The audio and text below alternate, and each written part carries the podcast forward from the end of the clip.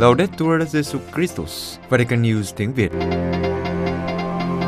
Radio Vatican, Vatican News tiếng Việt. Chương trình phát thanh hàng ngày về các hoạt động của Đức Thánh Cha, tin tức của Tòa Thánh và Giáo hội Hoàn Vũ được phát 7 ngày trên tuần từ Vatican và Roma. Mời quý vị nghe chương trình phát thanh hôm nay, thứ tư ngày 28 tháng 12 gồm có Trước hết là bản tin Kế đến là sinh hoạt giáo hội.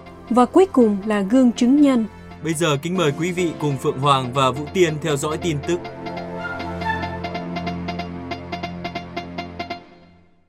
Đức Hồng Y Krajewski, Đức Thánh Cha đau lòng vì Ukraine. Vatican, Đức Hồng Y Krajewski đã đến Ukraine trong những ngày trước Giáng sinh để mang lại sự gần gũi của Đức Thánh Cha đến những người dân đang chịu đau khổ. Ngài chia sẻ tin nhắn động viên mà Ngài đã nhận được từ Đức Thánh Cha trong những ngày này. Đức Hồng Y Konrad Krajewski đã đến thành phố Lviv, Ukraine, nơi Ngài đã từng đến trước đó vào ngày 17 tháng 11 để mang máy phát điện và áo giữ nhiệt cho những người có nhu cầu, đã kết thúc bằng một cuộc trao đổi tin nhắn giữa Ngài với Đức Thánh Cha. Đức Hồng Y Bộ trưởng Bộ bắc Ái nói với Vatican News, Tôi đã gửi một tin nhắn cho Đức Thánh Cha và giải thích cho Ngài biết tôi đã ở đâu và đã làm gì. Đức Thánh Cha đã đáp lại bằng một tin nhắn rất dài, khích lệ tôi và nói với tôi rằng trái tim Ngài tan nát vì Ukraine, rằng Ngài rất gần gũi với người dân Ukraine. Đức Hồng Y Krajewski thú nhận tôi mệt khi xin lỗi chuyển qua nói bằng tiếng Ba Lan, ngôn ngữ mẹ đẻ của Ngài, trong cuộc phỏng vấn qua điện thoại. Đó là sự mệt mỏi khi phải trải qua những ngày khó khăn ở đất nước bị chiến tranh tàn phá, di chuyển giữa các thành phố và bị tắc nghẽn dọc biên giới lên tới 25 km. Đó cũng là sự mệt mỏi của cảm xúc khi ở cùng với những người sống trong cái lạnh và tối tăm vì không có điện. Đức Hồng Y nhấn mạnh, cần sự hiện diện của Kitô hữu và thêm rằng Đức Thánh Cha đã nhắc nhở Ngài về điều này. Đây là điều mà Đức Giêsu sẽ làm, luôn đặt mình vào vị trí của những người bệnh tật, những người đang đau khổ. Lòng trắc ẩn, chúng ta cũng phải bắt chước Đức Giêsu. Thông điệp này sẽ mang lại sự can đảm. Sau khi trải qua vài ngày ở Lviv, người đứng đầu văn phòng Bắc Ái của Đức Thánh Cha đã đến Kyiv. Đức Cộng y kể rằng vào lúc 5 giờ sáng, Ngài đã lên một chiếc xe tải và đi qua các vùng chiến sự để giao những chiếc áo giữ nhiệt mua được nhờ lòng hảo tâm của rất nhiều người, với số tiền quyên góp khoảng 111.000 euro thông qua nền tảng Epela. Đức Hồng Y Krajewski nói, tôi rất vui, nhớ lại nhiệm vụ trong mấy ngày qua, chúng tôi đã cố gắng mang rất nhiều máy phát điện, rất nhiều thứ trong những ngày này tới những người không có ánh sáng, không có điện, không có nước. Là một giọt nước, nhưng giọt nước đó chảy vào sông và từ sông ra biển, chúng ta phải theo logic của tin mừng, chúng ta làm việc nhỏ, việc lớn là của Chúa. Đức Hồng Y Krajewski cũng nói về chuyến hành trình đến Ukraine lần này, nơi Ngài đã đến thăm nhiều lần kể từ tuần đầu tiên sau khi chiến tranh bùng nổ. Chuyến đi này không dễ dàng, người dân đang phải chịu đựng rất nhiều. Đức Hồng Y nói, tuy nhiên, bên cạnh nỗi đau cũng có niềm an ủi khi thấy rất nhiều người không ngại giúp đỡ. Tôi gặp các tình nguyện viên mỗi ngày, họ thật phi thường và tuyệt vời. Tôi thấy những người lính cứu hỏa đến lấy xe và không quan tâm đó là lần thứ ba hay thứ tư trong ngày. Quả thật, ở đâu có tội lỗi, ở đó càng nhiều ân sủng. Bữa trưa Giáng sinh với người nghèo ở cộng đoàn Thánh Egidio. Chúng ta cần tình liên đới và yêu thương. Roma, Cộng đoàn Thánh Egidio tổ chức tiệc trưa Giáng sinh hàng năm lần thứ 40 cho người nghèo tại nhà thờ Maria ở Trastevere. Đức Hồng Y Pietro Parolin, quốc vụ khanh tòa thánh, nhấn mạnh tầm quan trọng của việc gần gũi với người đau khổ. Khoảng 300 người nghèo, người vô gia cư và người già ở Roma, cũng như một số người tị nạn Ukraine đã tham dự bữa tiệc trưa Giáng sinh truyền thống do Cộng đoàn Thánh Egidio tổ chức tại nhà thờ Maria ở Trastevere, Roma. Đây cũng là lần thứ 40 kể từ khi thực hiện bữa ăn huynh đệ lần đầu tiên vào ngày 25 tháng 12 năm 1982. Trong những năm qua, các tình nguyện viên và nhân viên của Cộng đoàn Egidio đã phục vụ bữa ăn cho hơn 80.000 người nghèo ở Ý và 250.000 người nghèo trên khắp thế giới. Tham dự bữa trưa Giáng sinh cùng với những người nghèo có Đức Hồng Y Pietro Parolin, quốc vụ khanh tòa thánh, và mang đến lời chào và lời chúc tốt đẹp của Đức Thánh Cha Francisco. Đức Hồng Y nhớ lại lần đầu tiên tham dự bữa trưa Giáng sinh vào năm 2015. Đó là một trải nghiệm tuyệt vời và xúc động khi nhìn thấy tất cả những người ở đây cùng nhau mừng Giáng sinh, một điều gì đó chạm đến trái tim. Đức Hồng Y Parolin bày tỏ, ước muốn rằng những kinh nghiệm này có thể được lặp lại và nhân rộng, bởi vì chúng ta cần tình liên đới và yêu thương trong thế giới này. Đức Hồng Y cũng giải thích rằng lễ Giáng sinh mời gọi điều này. Giải pháp duy nhất cho các vấn đề của chúng ta là quan tâm và gần gũi người khác, đặc biệt là những người đang gặp đau khổ và khó khăn. Đức Thánh Cha cũng nói điều này nhiều lần. Chúng ta hãy cố gắng noi theo Đức Thánh Cha và làm cho thế giới của chúng ta tốt đẹp hơn. Ngồi cạnh Đức Hồng Y là bà Anna và người con Pamela đến từ Aleppo, Syria. Họ tìm được nơi ẩn náu ở Ý nhờ các hành lang nhân đạo do Cộng đoàn Thánh Egidio tổ chức cùng với Hội đồng Giám mục Ý và các giáo hội tin lành. Bà nói, chiến tranh là một điều rất tồi tệ. Chúng tôi hy vọng nó kết thúc sớm. Cộng đoàn Thánh Egidio đã cứu sống chúng tôi. Ước mơ của chúng tôi là được sống trong hòa bình. Bữa trưa cũng có sự hiện diện của ông Marco Impaliaso, Chủ tịch Cộng đoàn, người đã bày tỏ niềm hạnh phúc khi ở Ý và trên khắp thế giới. Hàng nghìn người cùng ngồi chung với nhau trong bữa trưa mà chúng ta không thể nói ai phục vụ ai và ai được phục vụ. Sau các món ăn đặc trưng của ngày lễ Giáng sinh, những người tham dự nhận được một món quà riêng với tên của họ ở trên đó, điều vẫn thường diễn ra trong các gia đình. Sự kiện năm nay cũng nhằm công bố thông điệp hy vọng vào thời điểm được đánh dấu bởi cuộc khủng hoảng và chiến tranh ở Ukraine, một thành viên của cộng đoàn cho biết.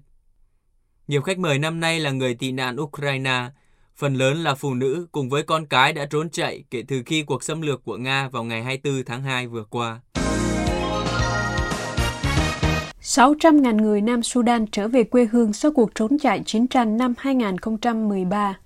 Juba, hàng ngàn người Nam Sudan đã chạy sang các nước láng giềng khi nội chiến nổ ra năm 2013 đã tự nguyện hồi hương. Trong cuộc họp báo tại Juba, thủ đô của Nam Sudan, đại diện sắp mãn nhiệm của cao ủy tị nạn Liên Hiệp Quốc tại Nam Sudan, ông Jamal Afarat cho biết hơn 600.000 người tị nạn đã trở về nước kể từ năm 2018. Sự lựa chọn này của người dân đã mang lại hòa bình tương đối ổn định tại một số vùng của Nam Sudan. Ông cho biết, cụ thể những người này trở về từ các nước Uganda, Sudan, Ethiopia, Kenya, Cộng hòa Trung Phi và Congo. Ông nhấn mạnh thêm, nhu cầu của họ không phải là nhân đạo, Họ không phải là những người di dời trong nội bộ, nhưng nhu cầu lớn nhất của họ là những gì mọi công dân đều yêu cầu, đó là trường học, bệnh viện, kế sinh nhai. Đồng thời, ông Arafat cũng kêu gọi chính phủ Nam Sudan chấm dứt bạo lực sắc tộc ở vùng thượng nguồn sông Nin. Đức Thánh Cha đã dự kiến thăm Nam Sudan vào đầu tháng 7 để hành hương vì hòa bình và hòa giải, nhưng vì bị đau đầu gối nên Ngài đã phải hoãn lại chuyến viếng thăm và hứa sẽ thực hiện chuyến viếng thăm trong thời gian gần nhất – Ngày 1 tháng 12 vừa qua, phòng báo chí của Tòa Thánh đã thông báo Đức Thánh Cha sẽ viếng thăm hai quốc gia châu Phi, Cộng hòa Dân chủ Congo và Nam Sudan từ ngày 31 tháng 1 đến ngày 5 tháng 2 năm 2023. Đặc biệt, trong thời gian ở Juba, từ ngày mùng 3 đến ngày mùng 5 tháng 2, Đức Thánh Cha sẽ thực hiện chuyến viếng thăm cùng với Đức Tổng giám mục Canterbury và vị điều hành tổng công nghị của giáo hội Scotland. Hơn 30 người chết và hàng chục nghìn người không có điện tại Hoa Kỳ vì bão Bắc Cực. Washington, Hoa Kỳ và Canada chịu đợt băng giá chưa từng có trong những thập kỷ gần đây. Ở Buffalo, 200.000 người không có điện, các nạn nhân bị mắc kẹt trong ô tô hoặc bị tuyết phủ trên đường phố.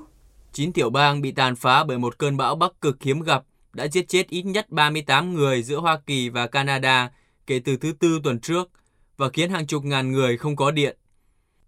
Một phần lớn Bắc Mỹ bị ảnh hưởng bởi băng giá vùng cực với gió thổi gây ra tuyết rơi dày đặc, đặc biệt là ở vùng Great Lakes, khu vực Rio Grande dọc biên giới Mexico cũng bị ảnh hưởng. Bang bị ảnh hưởng nhiều nhất là New York, khoảng 200.000 cư dân bị mất điện vào chiều ngày Giáng sinh. Một số nạn nhân được tìm thấy mắc kẹt trong ô tô của họ, những người khác trên đường phố bị phủ đầy tuyết.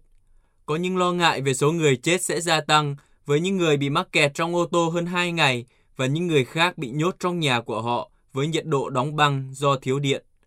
Mặc dù lệnh cấm lái xe đã được ban hành vào thứ Sáu, nhưng hàng trăm người vẫn đang di chuyển.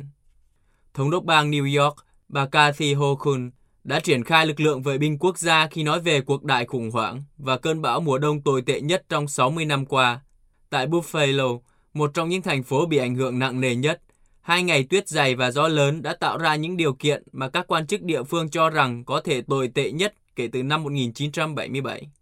Người dân được yêu cầu ở trong nhà do đường xá không thể đi lại, trong khi sân bay của thành phố vẫn đóng cửa. Theo bản tin của cơ quan khí tượng, dự kiến tuyết sẽ rơi dày từ 30 đến 60 cm. Theo các nhà chức trách, Cơn bão cũng tấn công Canada, nơi một vụ tai nạn xe buýt trên con đường băng giá khiến ít nhất 4 người thiệt mạng và hàng chục ngàn người bị thương ở British Columbia. Hơn 150.000 người không có điện, chủ yếu ở Ontario và Quebec. Theo dịch vụ đường sắt Canada, tất cả các chuyến tàu từ Toronto đến Ottawa và Montreal đã bị đình chỉ vào ngày Giáng sinh sau khi một đoàn tàu bị trật đường ray. Tại các thành phố khác của Hoa Kỳ như Denver và Chicago, các nhà tạm trú đã mở ra cho những người cần sưởi ấm và bảo vệ bản thân khỏi bị hạ thân nhiệt. Ở El Paso, Texas, những người di cư từ Mexico đã đổ xô đến các nhà thờ, trường học và trung tâm dân sự để sưởi ấm. Quý vị vừa theo dõi bản tin ngày 28 tháng 12 của Vatican News tiếng Việt. Vatican News tiếng Việt Chuyên mục Sinh hoạt giáo hội 12 sự kiện nổi bật của Vatican và Đức Thánh Cha trong năm 2022 Năm 2022 đánh dấu sự trở lại mạnh mẽ cuộc sống sau đại dịch. Đối với Đức Thánh Cha và Vatican, đây cũng là năm có nhiều sự kiện. Dưới đây là 12 sự kiện nổi bật do hãng tin Aletheia đưa ra. Vatican bước vào năm mới với sự kiện của ngày 20 tháng 1. Đức Nguyên Giáo hoàng Biển Đức 16 bị cáo buộc đã xử lý sai các vụ lạm dụng tính dục của bốn linh mục thuộc quyền ngài khi ngài còn là tổng giám mục Munich từ năm 1977 đến năm 1982. Đức Biển Đức đã bác bỏ từng điểm những cáo buộc này trong một tài liệu dày 82 trang. Ba tuần sau khi tài liệu được công bố, Đức Nguyên Giáo Hoàng đã viết một lá thư bày tỏ sự xấu hổ và nỗi buồn sâu sắc và gửi lời xin lỗi chân thành đến các nạn nhân bị lạm dụng. Tuy nhiên, Ngài phủ nhận mọi điều sai trái. Ngài cũng cảm ơn sự nâng đỡ của Đức Thánh Cha Francisco và những người gần gũi Ngài.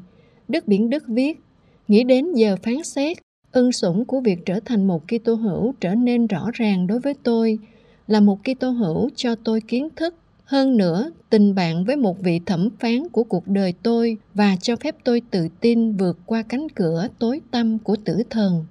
Ngày 25 tháng 2, Đức Thánh Cha Francisco thăm Đại sứ quán Nga. Một ngày sau khi Nga xâm lược Ukraine, Đức Thánh Cha Francisco đã thực hiện một cử chỉ chưa từng có. Vào ngày 25 tháng 2, Ngài đã đích thân đến Đại sứ quán Nga cạnh Tòa Thánh để gặp Đại sứ quán Nga kéo dài trong nửa giờ. Tôi đã quyết định làm điều này sau một đêm không ngủ khi nghĩ đến Ukraine. Đức Thánh Cha nói như vậy trong một cuộc phỏng vấn sau đó, bày tỏ sự quan tâm sâu sắc và tin rằng phải làm một điều gì đó để không còn nạn nhân nào nữa ở Ukraine. Cử chỉ ngoại thường này là việc làm đầu tiên của một chuỗi dài những lời kêu gọi hòa bình tiếp theo sau đó và cho thấy mong muốn của Tòa Thánh có thể trở thành một trung gian hòa giải trong cuộc khủng hoảng. Không báo trước và trước sự ngạc nhiên của mọi người, Đức Thánh Cha Francisco đã quyết định công bố tôn hiến mới về giáo triều Roma vào ngày lễ Thánh Giuse, kết quả của 9 năm làm việc. Văn kiện dài 54 trang có tựa đề Predicate Evangelium, anh em hãy rao giảng tin mừng, đã thay thế tôn hiến trước đó, Pastor Bonus, mục tử nhân lành, do Thánh Gioan Phaolô II ban hành vào năm 1988. Phần lớn nội dung của tôn hiến đã được biết trước vì Đức Thánh Cha đã tái cơ cấu các bộ của giáo triều trong một số năm dựa trên văn kiện. Ví dụ, một số bộ đã được sáp nhập như Bộ Truyền thông vào năm 2015 hay Bộ Giáo dân, Gia đình và Sự sống vào năm 2016 và Bộ Phục vụ Phát triển Con người Toàn diện vào năm 2017. Một trong những quyết định đáng chú ý của Đức Thánh Cha là chính Ngài đứng đầu Bộ Lan báo tin mừng được thành lập trong Tông Hiến. Điều này cho thấy mong muốn của Đức Thánh Cha là mang đến toàn giáo triều và thế giới một động lực truyền giáo, mang lại nhiều không gian hơn cho giáo dân. Tông hiến Predicate Evangelium cũng xác định các giáo sĩ hoặc tu sĩ phục vụ tại các cơ quan tòa thánh được bổ nhiệm với nhiệm kỳ 5 năm và có thể gia hạn thêm 5 năm nữa, sau đó phải trở về giáo phận nguyên quán hoặc dòng tu của mình. Cuộc cách mạng này được cho là nhằm ngăn chặn sự phát triển các trung tâm quyền lực ở Vatican và điều này không bao giờ là điều thích hợp trong giáo hội. Sự thay đổi mang lại những ý tưởng mới, những khả năng mới và sự cởi mở. Ngày 3 tháng 4, từ hầm Thánh Phaolô ở Manta, Đức Thánh Cha cầu nguyện cho di dân. Trong cuộc chuyến tông du nước ngoài đầu tiên trong năm, Đức Thánh Cha Francisco đã chọn Manta, theo bước chân của Thánh Gioan Phaolô II và Đức Nguyên Giáo hoàng Biển Đức 16 vào năm 1990 và 2010, đã lần lượt đến thăm hầm nơi tông đồ Phaolô trú ẩn sau vụ đắm tàu. Đức Thánh Cha đã đến cầu nguyện cho những người di cư. Ngài cũng gặp gỡ 200 người di cư tại trung tâm tị nạn Kitô giáo ở Hanfa, miền Nam Manta. Sau chuyến đi đến Lampedusa 9 năm trước, một lần nữa Ngài cảnh báo nhân loại trước nguy cơ nền văn minh bị đắm khi đối diện với cuộc khủng hoảng di cư.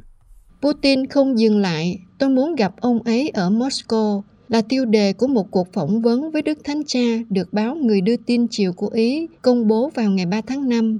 Cần lưu ý rằng cuộc phỏng vấn không trực tiếp trích lời Đức Thánh Cha, nhưng cung cấp một bản tóm tắt những lời của Ngài từ một nhà báo. Trên các trang báo, Đức Thánh Cha than phiền rằng ông Putin vẫn chưa trả lời Ngài về đề nghị gặp gỡ và đặt câu hỏi về động cơ của Tổng thống Nga khi tiến hành một cuộc chiến tàn khốc như vậy đồng thời tự hỏi liệu sự tức giận của Moscow có phải là do thái độ đáng ngờ của NATO hay không. Trong một số cân nhắc, Đức Thánh Cha cũng nói rằng Ngài đã cảnh báo Thượng phụ Kirin, vị đứng đầu giáo hội chính thống Nga, việc trở thành chúa giúp lễ của Putin. Sau cuộc nối lại quan hệ lịch sử giữa Moscow và Roma vào năm 2016, khi hai vị lãnh đạo tôn giáo gặp nhau ở Cuba, Cuộc chiến ở Ukraine đang gây ra một cuộc khủng hoảng trong quan hệ giữa giáo hội chính thống và giáo hội công giáo. Hai đề xuất về cuộc gặp giữa Đức Thánh Cha và Thượng phụ Kirin vào năm 2022 tại Jerusalem và Kazakhstan đã không thành hiện thực. Vào ngày 5 tháng 5, lần đầu tiên Đức Thánh Cha xuất hiện ngồi xe lăn khi vào Đại Thính đường Phaolô 6 trong buổi tiếp kiến một nhóm nữ tu. Bị đau ở đầu gối phải, sau này Đức Thánh Cha cho biết là bị gãy xương nhẹ vị giáo hoàng 85 tuổi buộc phải giảm các hoạt động. Ngài đã thực hiện các liệu pháp trị liệu. Tuy nhiên, cơn đau đã buộc Ngài phải hủy một số sự kiện trong năm và phải sử dụng xe lăn trong các chuyến đi đến Canada, Kazakhstan và Bahrain. Bên cạnh đó, Ngài đã hủy chuyến tông du Cộng hòa Congo và Nam Sudan và sẽ thực hiện vào đầu năm tới. Ngày 15 tháng 5, dưới cái nắng chói chang, 45.000 tín hữu từ khắp nơi trên thế giới tham dự thánh lễ phong thánh đầu tiên kể từ năm 2019 vì những hạn chế do đại dịch COVID-19 buộc giáo phận phải tạm dừng các lễ phong thánh này một thời gian. Đức Thánh Cha đã tuyên phong 10 tân hiển thánh, trong đó có Charles de Foucault, một nhân vật rất được Ngài yêu quý. Cuộc đời của cựu quân nhân Pháp này được Đức Nguyên Giáo Hoàng Biển Đức 16 phong chân phước năm 2005, thường truyền cảm hứng cho Đức Thánh Cha, đặc biệt trong thông điệp Fratelli Tutti của Ngài. Từ một cuộc sống phóng đảng, Charles de Foucault đã trở lại và sống một đời sống đức tin và truyền giáo bằng gương sáng giữa những người Tuareg ở sa mạc Algeria vào đầu thế kỷ 20. Ngày 25 tháng 7 tại Canada, Đức Thánh Cha xin người bản địa tha thứ. Dù bị đau đầu gối, Đức Thánh Cha đã chọn thực hiện lời hứa viếng thăm Canada vào cuối tháng 7, một cuộc hành hương sám hối. Chuyến viếng thăm này đã được các cộng đồng bản địa của đất nước chờ đợi hy vọng nhận được lời xin lỗi từ Đức Thánh Cha về sự ngược đãi đã gây ra cho họ trong các trường nội trú do giáo hội điều hành từ năm 1831 đến năm 1996. Một trong những điểm dừng chân đầu tiên của Đức Thánh Cha ở đất nước này là cầu nguyện tại Nghĩa trang Emineskin, nơi rất có thể có hài cốt của những trẻ em bản địa. Trong chuyến tông du đến Canada, Đức Thánh Cha đã nhắc lại với sự xấu hổ và rõ ràng, xin tha thứ vì tội ác mà rất nhiều Kitô hữu đã phạm đối với người bản địa. Ở Vatican, tháng 8 là thời gian nghỉ, nhưng cuối tháng 8, Đức Thánh Cha quyết định tấn phong 20 tân hồng y. Trong số đó, 16 vị dưới 80 tuổi có quyền bỏ phiếu trong mật nghị hồng y. Một trong số đó là Đức Hồng Y Baawop, người Ghana, qua đời vài tháng sau đó tại Roma. Công nghị này đã củng cố sự gia tăng của các hồng y châu Á với 6 vị mới, lên 16% từ 9% vào năm 2013 trong khi châu Âu đã giảm 10 vị kể từ cuộc bầu chọn của Đức Thánh Cha Francisco. Hai ngày sau công nghị tấn phong Hồng Y, Đức Thánh Cha cũng triệu tập tất cả các Hồng Y trong hai ngày họp kín để suy tư về việc thực hiện tông hiến mới của giáo triều. Ngày 27 tháng 10, công bố tổng hợp giai đoạn cấp giáo phận của Thượng Hội đồng về Hiệp hành. Một năm sau khi Thượng Hội đồng về Hiệp hành được khai mạc, Vatican đã công bố tài liệu làm việc cho giai đoạn châu lục Tài liệu dài 46 trang được soạn thảo dựa trên 112 bản tóm tắt trong số 114 hội đồng giám mục, có ý định phục vụ như một khuôn khổ cho giai đoạn châu lục. Quá trình chưa từng có này được cho là làm cho giáo hội trở nên truyền giáo hơn, có sự tham gia và chào đón hơn, đồng thời ít tập trung và ít giáo sĩ hơn.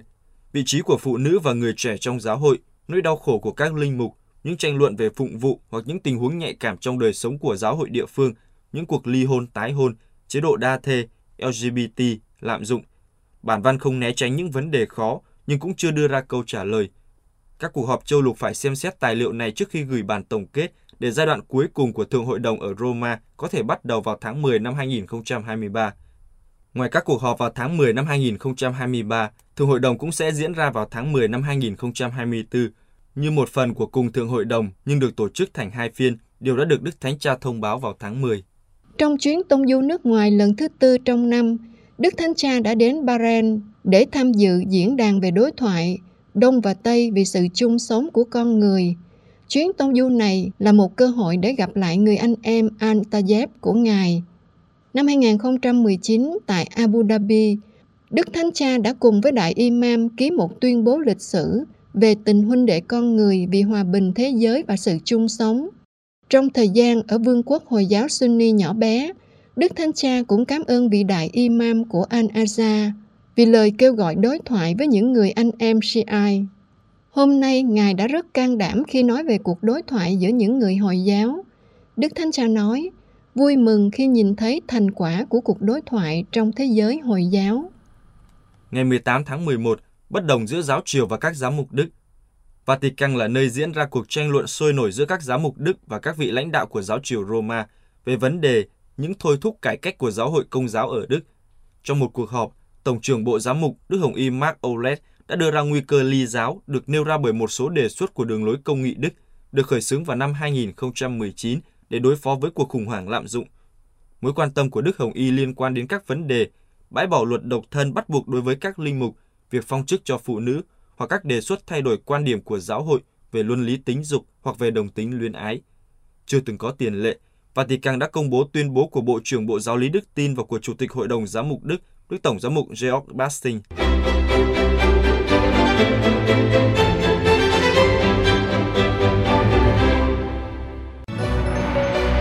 Vatican News tiếng Việt. Chuyên mục Gương chứng nhân. Ơn gọi linh mục của cựu thụ môn Andres Jimenez Cựu thủ môn Andres Jimenez, người Paraguay, đang học năm cuối tại chủng viện Mẹ Đấng Cứu Thế ở Pripua. Qua câu chuyện của cựu cầu thủ bóng đá, mọi người có thể khám phá tình yêu của Chúa qua hành động tha thứ cho cha mẹ của mình. Andres Jimenez sinh năm 1992, là con út trong gia đình công giáo có 5 người con. Theo như thầy Andres mô tả, gia đình thầy là một gia đình công giáo truyền thống. Mọi người rất yêu thương nhau. Nhưng rồi vì một lý do nào đó mà thầy không biết cha mẹ chia tay nhau. Hai người chị theo mẹ, thầy và hai anh ở với ông bà ngoại. Gia đình hoàn toàn tan nát. Khi lên 10 tuổi, Andres bắt đầu cảm nhận sự cô đơn, mặc dù được ông bà chăm sóc tận tình. Lên 16 tuổi, Andres bắt đầu đặt ra những câu hỏi hiền sinh. Tại sao phải sống thế này thế kia nếu cuối cùng người ta phải chết? Tôi không thực sự tìm được ý nghĩa cho cuộc sống. Một ngày kia, Andres được mời tham dự một giải bóng đá. Tại đó, mọi người phát hiện tài năng của Andres và quyết định gửi Andres đến các nước khác để học hỏi. Nhưng điều kiện để được đi là phải có phép của người cha. Đi tìm người cha đã 11 năm không gặp là điều khó đối với Andres, mặc dù dành cả một tháng cho việc này. Sự kiện này đã làm cho Andres nổi loạn và hận cha của mình bởi vì chính lúc cần ông thì ông lại không có mặt. Sau đó, Andres chơi cho một câu lạc bộ. Với bóng đá, những trận đấu, người hâm mộ làm cho Andres vui hơn. Nhưng rồi niềm vui cũng không kéo dài. Andres lại bắt đầu đặt câu hỏi về sự hiện hữu. Khi thấy người Anh hạnh phúc vui tươi tham gia vào một nhóm giới trẻ trong giáo xứ, Andres cũng muốn tham gia để có được niềm vui. Với một chút tình cờ, Andres bước vào phong trào con đường Tân Dự Tòng nhưng gặp trở ngại. Andres nói, Tôi đã nghe các bài giáo lý, có điều gì đó nói với tôi nhưng tôi không hiểu bởi vì tôi thiếu những điều này trong gia đình như tình thương của cha mẹ đối với tôi, tình yêu chúa không tồn tại hoặc không thể chạm đến với tôi. Và nếu một số người yêu thương tôi, đó là chỉ vì họ thấy nơi tôi một người đẹp trai, một cầu thủ bóng đá. Chính nhờ những gì tôi làm được mà tôi mua được tình thương. Về phần mình, tôi cũng cảm thấy tôi không thể yêu thương người khác. Sau đó một cặp vợ chồng của con đường Tân Dự Tông đã hết mình giúp đỡ mỗi khi Andres gặp vấn đề. Andres đặt câu hỏi. Tại sao một người có thể giúp đỡ tận tình một người xa lạ, không phải con của mình? Điều này có nghĩa là tình yêu hiện diện trong cuộc sống. Từng bước, cũng như những người khác trong cộng đoàn, Andres tái khám phá phép rửa đã lãnh nhận. Cùng thời gian đó, Andres ngày càng thành công trong lĩnh vực bóng đá, được chọn ở những vị trí quan trọng. Đúng lúc đó, một giáo viên hỏi Andres, bạn muốn trở thành một cầu thủ, nhưng bạn có đặt câu hỏi Chúa muốn gì cho tôi chưa? Andres nói, như thế là đã rõ. Nếu Chúa ban cho tôi tài năng này, đó là vì người muốn tôi làm chứng cho người trong sự thành công này. Hiểu như thế, nhưng tôi vẫn cho rằng đây không phải là điều Chúa sắp đặt cho tôi. Trung thành tham gia vào các hoạt động của con đường Tân Dự Tòng, Andres đã được biến đổi và hai năm sau, trong một lần mời gọi định hướng ơn gọi, Andres đã xác nhận về cuộc đời mình với những trả lời xác tín. Tôi không thể giải thích điều này như thế nào. Khi ngồi lắng nghe giáo lý, tôi đã đứng dậy lúc nào không biết khi linh mục mời gọi những ai sẵn sàng cho ứng viên linh mục. Tôi đã đứng dậy và giờ đây tôi đã là chủng sinh của Chúa. Đối với thầy Andres, cảm nhận tình yêu Chúa trước hết là nhận ra những sai lầm của mình. Cha nói, nếu Chúa ban con một của người cho tôi, đó là vì người yêu thương tôi. Làm thế nào tôi trở thành linh mục nếu tôi không có khả năng yêu thương? Để chấp nhận Thiên Chúa như người cha, tôi phải tha thứ cho cha của tôi. Tôi không thể bước vào chủng viện nếu không có sự đồng ý của cha, người mà tôi đã từng từ chối. Tôi không biết ông đang sống ở đâu, nhưng chưa hết một ngày tôi đã tìm được cha tôi. Chúng tôi như những người xa lạ, nhưng có thể tha thứ và làm cho ông không cảm thấy bị xét xử đã giúp tôi rất nhiều trong hành trình ơn gọi. Đối với thầy Andres, ở bên giường bệnh của người mẹ khi bà hấp hối cũng là một khoảnh khắc rất có ý nghĩa. Tôi sẽ không bao giờ quên ánh mắt của bà dành cho tôi. Lần đầu tiên, tôi cảm nhận được yêu thương một cách nhưng không. Ngay cả khi ngôi mộ của bà đã được đóng lại, cái nhìn này vẫn còn in sâu trong tâm trí tôi. Ánh mắt này làm cho tôi hiểu rằng cuộc sống là vĩnh cửu và cái chết không phải là hết. Và nhờ cái chết, tôi có thể trải nghiệm cuộc sống và thấy được ý nghĩa của nó. Thầy giải thích về ơn gọi linh mục của mình. Khi đáp lời xin vâng với ơn gọi linh mục, tôi biết rằng tôi không đơn độc. Tôi biết ơn gọi của tôi không thuộc về tôi. Ơn gọi này đến từ Chúa qua giáo hội và được cộng đoàn hỗ trợ.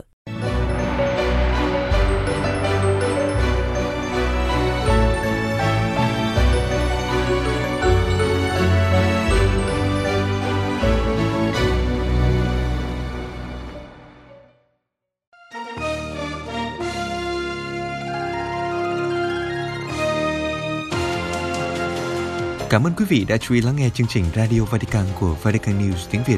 Xin Thiên Chúa chúc lành cho quý vị và toàn gia quyến. Laudetur Jesu Christus, ngợi khen Chúa Giêsu Kitô.